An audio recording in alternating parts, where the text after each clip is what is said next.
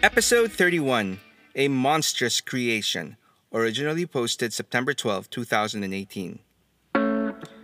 Sometime around 2004, I got into the hobby of 3D modeling transformers on the computer. To say that I got obsessed with this hobby would be quite the understatement, as over a span of around 5 years, I created over 250 Transformer characters and designs, all of which had the ability to transform into their respective alt modes. Not to toot my own horn, but I'd like to think that I got pretty, pretty, pretty good at it.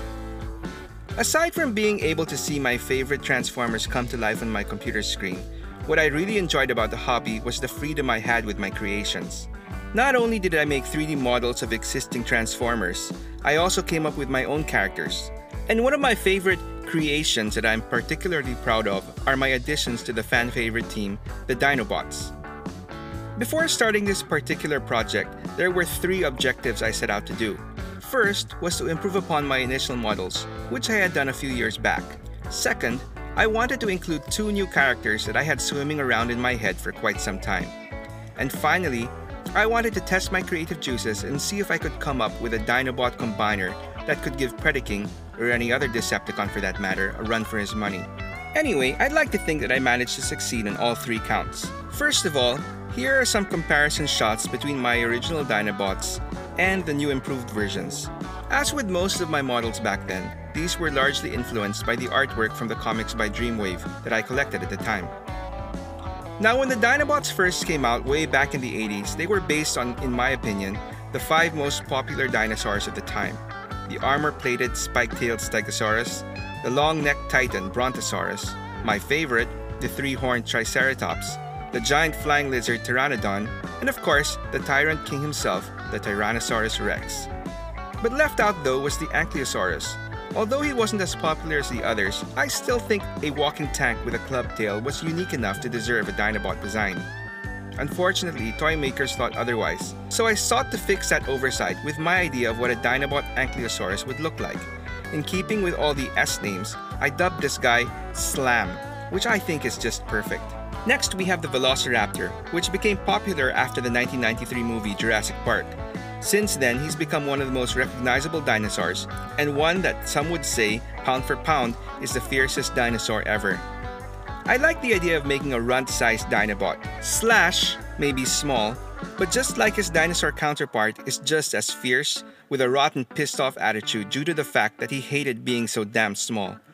I thought that this would add another interesting personality to the team.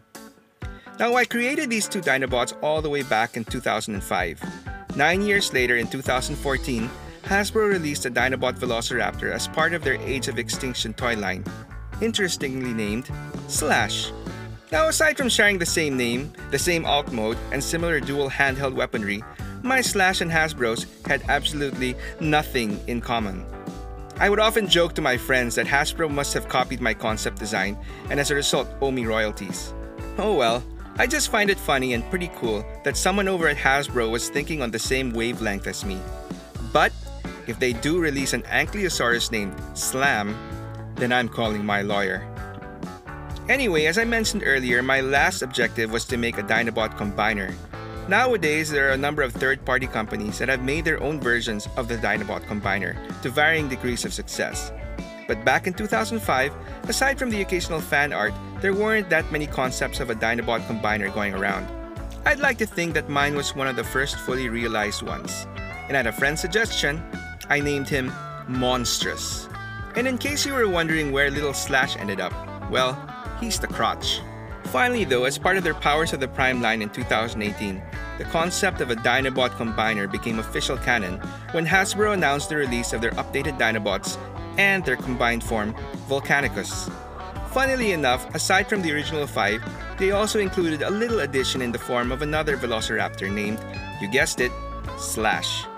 A funny thing I think worth mentioning is that before the actual official news and images of Hasbro's Power of the Primes line were released, some guy lifted off renders of my Monstrus, blurred them and posted them on Transformers news sites on Facebook to drum up excitement from fans. Talk about fake news. But I was flattered. I immediately set the record straight by posting the unblurred versions. Silver lining though, at least it gave my work and website some bonus exposure after all these years. shameless plug, www.iaconscity.com. Check it out. Anyway, for quite some time I decided not to get these new Dinobots, mainly because I thought they were collectively too small and well, their combined form Volcanicus looked rather weak. But a third party company named Transform Dreamwave came along and released pictures of their upcoming upgrade kit for Volcanicus, making him look quite impressive. And I was immediately sold. Now, I'm more on the side of fans who think that ultimately, combining Dinobots aren't really a necessary thing in the Transformers universe. But I don't mind it either, and have always been open to having some sort of combining Dinobot set in my collection. But prior to Volcanicus, the only way to go were the previously mentioned third-party sets, which to me were just too expensive.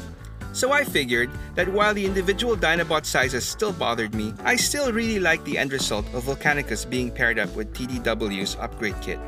And his total price point was just right for me, so I set out to get my own Power of the Primes Dinobot team.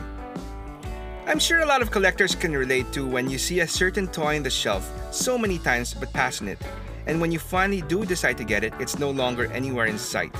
Well, that was the case for me and these damn Dinobots. It seemed like the announcement of these Dinobot upgrades got all the other people like me who were previously on the fence to finally buy in. It took some time, but after scouring practically every toy store in my area, I eventually completed my Dinobot set and a few months later, finally got my TDW upgrade kit. So now I finally had a pretty good looking Dinobot combiner on myself. He may not be monstrous, but he's close enough.